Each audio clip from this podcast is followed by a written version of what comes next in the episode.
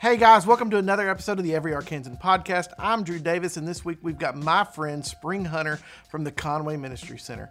Hope you enjoy.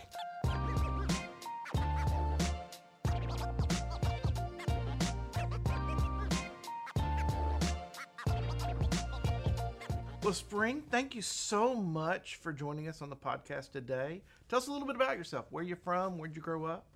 Well, um, I am mostly from Arkansas. um, I I was a traveling kid and spent quite a bit of time out on the West Coast um, in Oregon and did a stint in Montana for a little bit, but mostly from Arkansas. Um, that was home to us. Um, I currently live in Conway, Arkansas, and um, got a husband, and I have four kids at home ranging from three year old twins up to one that just turned 16 and is still learning to drive. And so, When yeah, we got a your lot husband's going on. in med school he too, is. so it's He's not in medical even. school. He's here in Little Rock at UAMS um, most of his days, and so yeah, we we got a little bit going on. So A lot going on. yeah. So tell us a little bit about your upbringing, because I think that's a very important part of your story in particular. Yeah, so um, that was just kind of um, chaos mostly. Um, I come from pretty deep rural poverty, um, which looks different than urban poverty. Um, pretty different. Um, and so, just kind of on both sides of the family um, generational poverty, addiction, just relational dysfunction, abuse, and um, just just some pretty crazy stuff. Um, and so my parents divorced real early on because of all the things that they both brought into their marriage, and that just kind of threw my single mom with four kids um, into kind of a spiral where we just traveled and we ran from man to man, town to town, and and tried to come up with a new plan. And sometimes we were homeless for a season and living in cars and tents and would come back to Arkansas and kind of land at my grandmother's house, who was probably more stable, um, and and just did that for years. And um, I left home at 13. Um, I decided that I just had kind of had enough of that and, and would go off and um, stayed with friends or whoever would take me in, which is a, a rough phase for me because in rural Arkansas, a lot of the people that would take me in, that was not a good situation. Um, went through just um, some pretty traumatizing years of just kind of being used and abused and introduced to drugs and alcohol and all the things that come with that life, and um, headed down a real rough path um, in my early teenage years. And um, and then from there, really, um, God just intervened. You know, I mean, I can look back and point to people that God just sent into my life to just introduce me to Christ in this way, or friends, parents that that would like pull me aside and, and speak some truth to me. Um, and really, when I was 19 years old, it was a boss. Um, you know, she didn't introduce me to Christ just. Um, right out of the chutes, it was more like a mentoring relationship, just speaking life into me and encouraging me and saying, hey, you can do better than this. You're better than this. Um, I'll help you get up if you want to get up.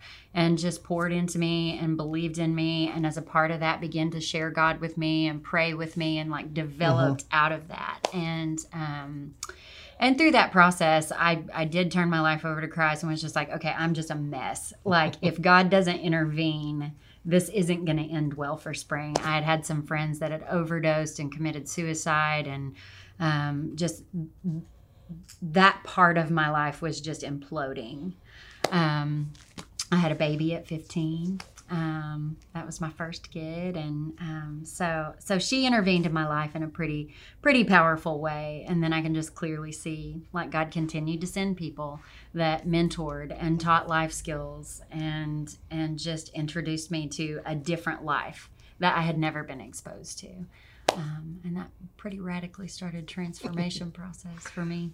Yeah, how'd you end up in Conway out of all of that then?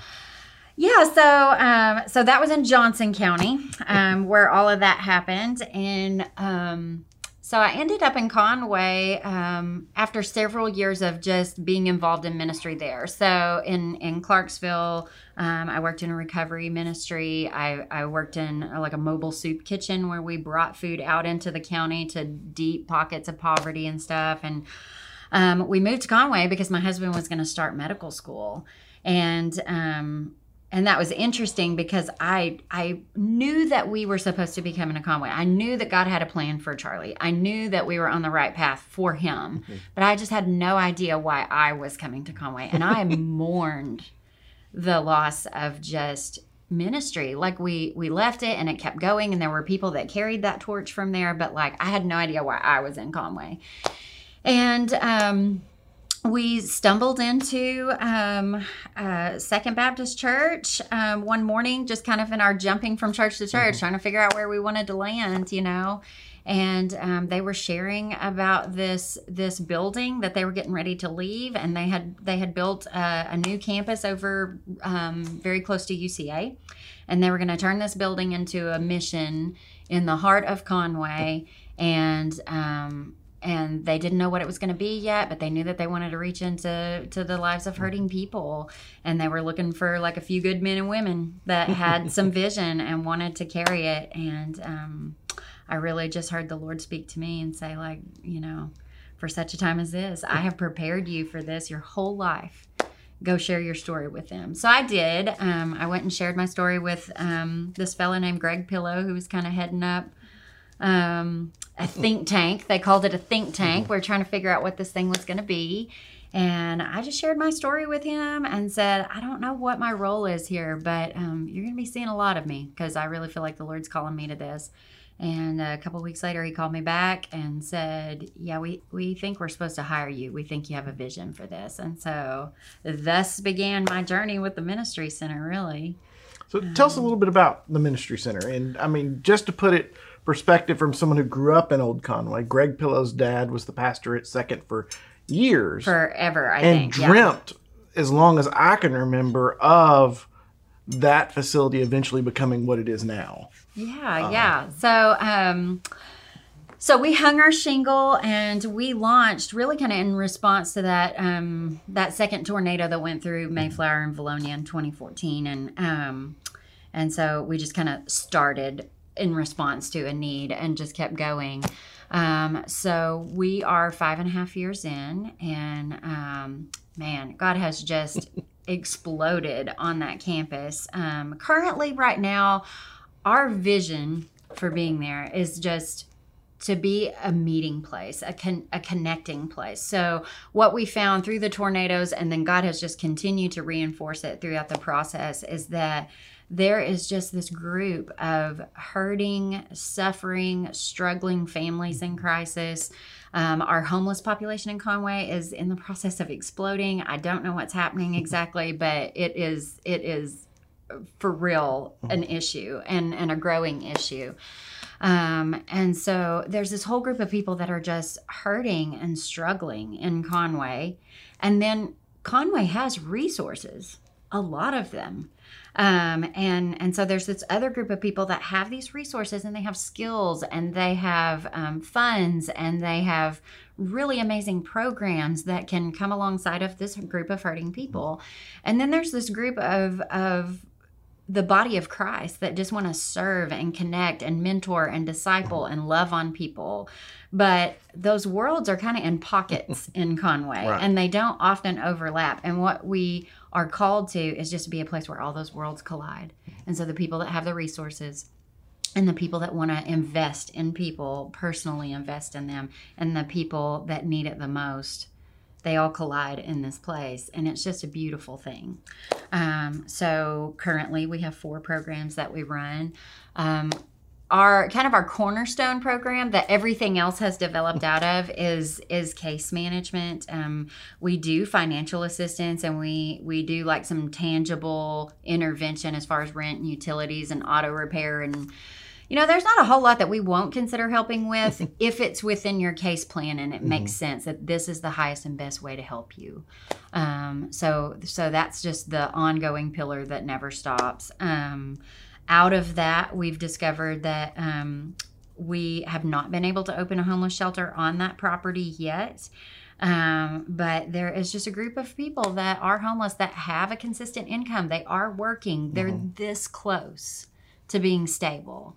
And they just need that extra help right. to get over the hump. So we launched a rapid rehousing program, and that has just been unbelievably successful because that's just a, a group of people that are so close that they just need somebody to help them. Um, and so that has actually had like a 95% success rate, which is just blowing us away. Those people are still housed a year later and 18 months later. And so, um, so that's one of our pillar programs now. And then we have a client choice food pantry where people come and shop for food and hygiene and diapers and um, the things that they need. And um, there is a life skills aspect to that. We try to bring in teaching opportunities for meal planning and budgeting and um, and we're starting to introduce some medical like preventative care measures with flu shots and pneumonia shots and um, blood sugar testing and just some different things to help from a preventative measure um, and so that runs year round. And then, kind of our other piece that um, I believe that the Lord's building into a permanent homeless shelter. Um, about two and a half months out of the year, we run Conway's Winter Warming Station. Um, and we've built on that. We've we've coupled that with some real specific case management to that homeless pocket that's with us for two and a half months.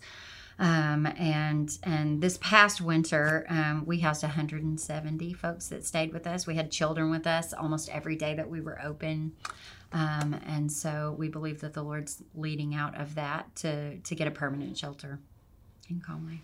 So, h- how is that having experienced that yourself as a child, seeing these moms coming in um, with their children? What I mean, Um, so from my personal experience of being a homeless child, I can tell you, um, I never cease to be amazed at the strength and the resilience of children, and how they they can come back from that. I also know that there's some deep seated trauma in there that um, that's just another opportunity. Like you're if, if you're operating a homeless shelter or you're working with homeless families you need to be pouring into those parents but you better be pouring into those children because there's just trauma that comes from not having that stability.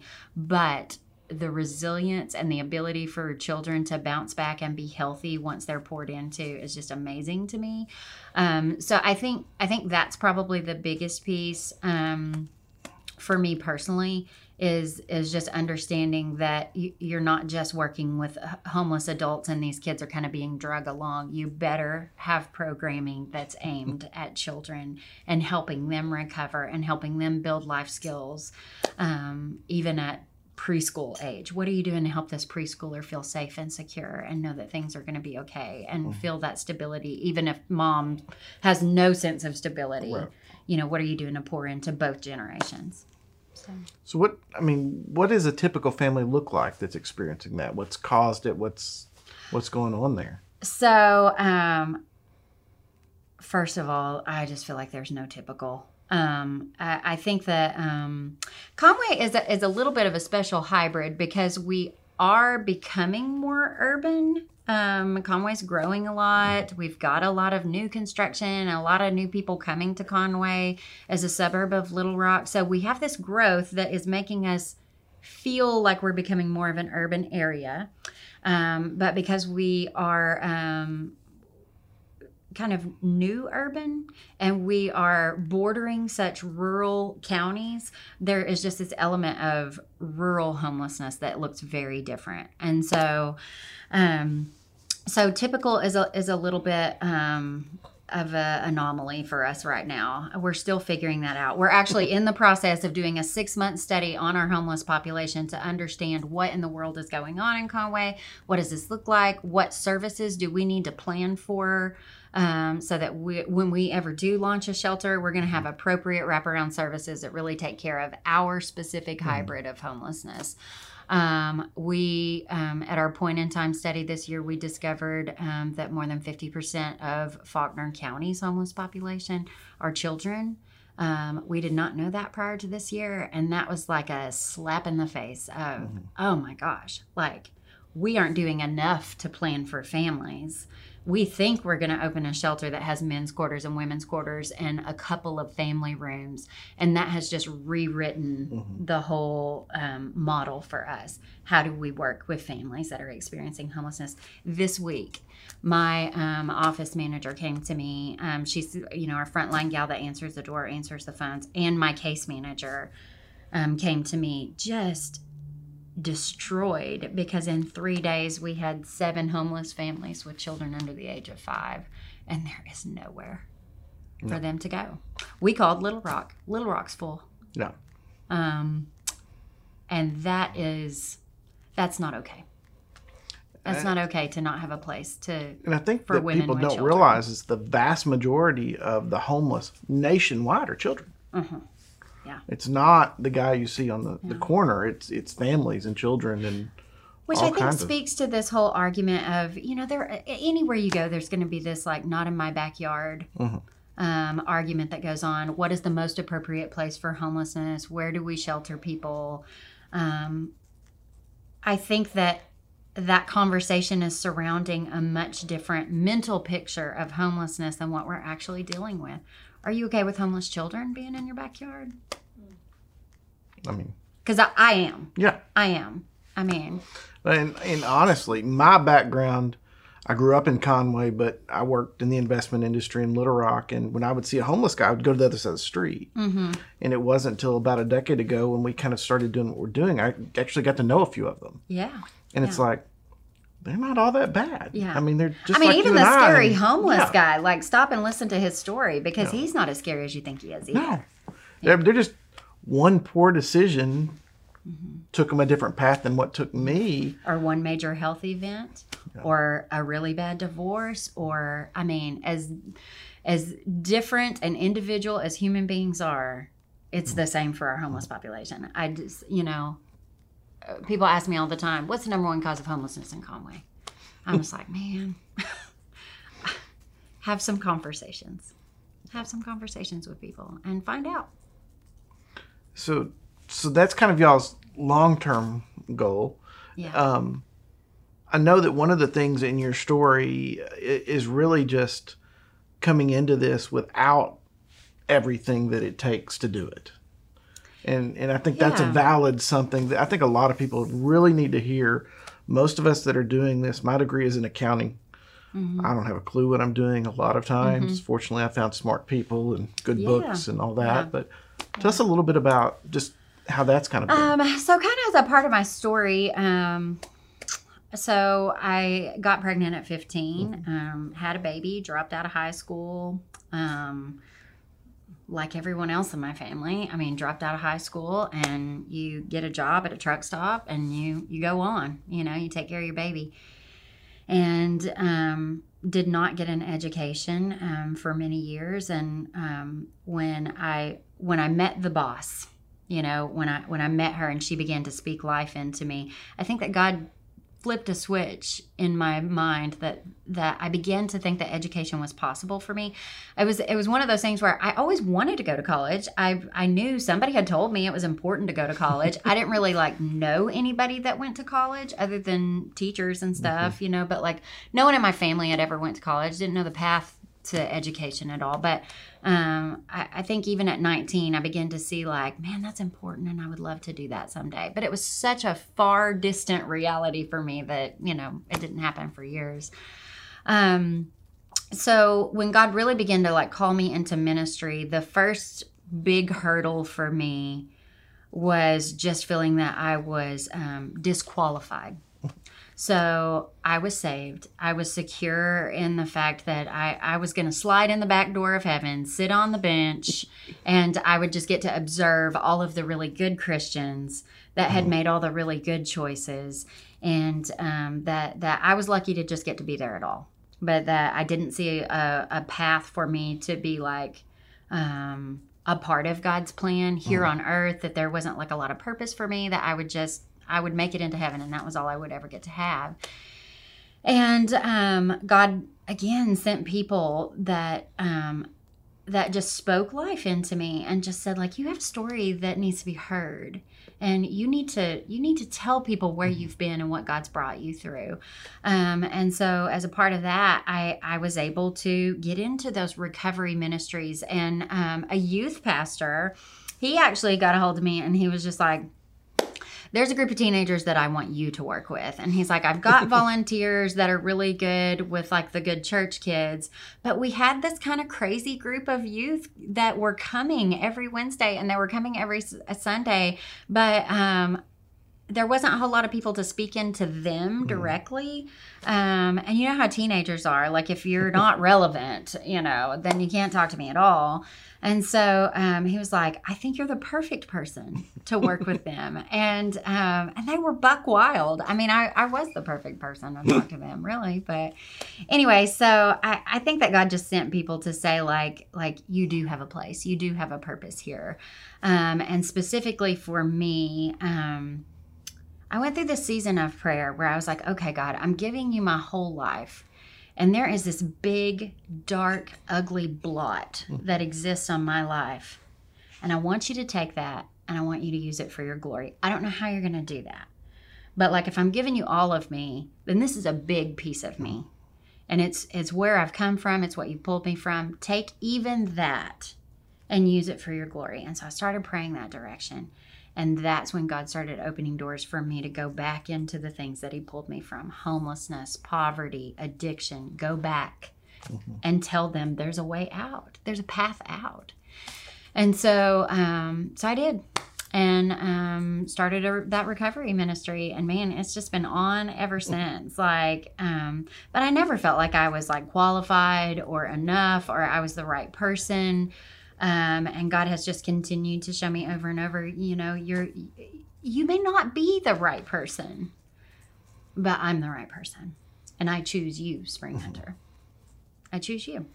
Um, and that's just like God. He chooses like fishermen and tax collectors and, you know, people that don't have much of a name behind them to go do the things that He's called you to do, the most unlikely people. Um, and He sure will use it every time. And so, um, that wasn't a one and done for me. Um, every time God calls me to the next level, whatever that is, we go through this whole process all over mm-hmm. again. I'm not enough. I'm not the right person. I don't have the right background. They're going to see me as a fraud.